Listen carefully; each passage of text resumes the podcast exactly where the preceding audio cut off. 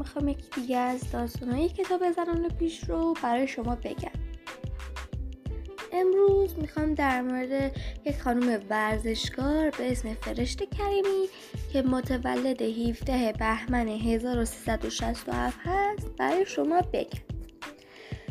فرشته وقتی بچه بود خیلی فوتبال دوست داشت. به جز عروسکاش هم دو تا توپ فوتبال داشت.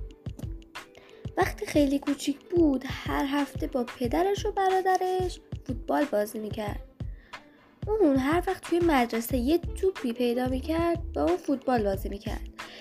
که چند بارم معلم ورزششون رو دعوا می‌کرد. میگفتش که توپ والیبال خراب میشه. فرشته اصلا نمی‌دونست تیم فوتسال زنونم تو ایران وجود داره. تا یه روز بالاخره یکی از دوستاش به یک باشگاه ورزشی و برای تمرین فوتسال به فرشته معرفی کرد. اونها دوتایی توی باشگاه ثبت نام کردن که بعد یک سال فرشته از بهترین بازیکنان مسابقات دانش آموزی فوتسال شد و برای بازی تو تیم ملی انتخاب شد. فرشته فقط 16 سالش بود که آماده اولین بازی رسمی تیم ملی ایران شد. بازی توی خارج از ایران برگزار می شد ولی پدر و مادر فرشته به خاطر سنش نذاشتن اون بره. ولی یکی از اموهای فرشته پدر فرشته رو راضی کرد و که بتونه بره فوتسال.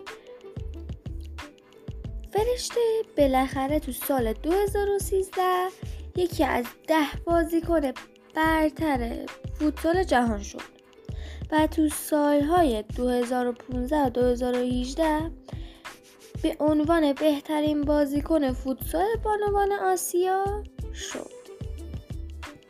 فرشته میگه که اونایی که آشنا نیستن حتی نمی‌دونن فوتسال بانوان وجود داره من بعضی اوقات ناراحت میشم که مردم نمی‌دونن. ما این همه زحمت می‌کشیم. اما حالا بهتر شده و الان تقریبا اکثریت می‌دونن که اتفاق خوبه ای تو فوتسال بانوان افتاده. تو سال 1397 تیم ملی فوتسال بانوان ایران برای دومین بار قهرمان مسابقات جام ملت های آسیا شد. این هم داستان امروز ما. امیدوارم خوشتون اومده باشه.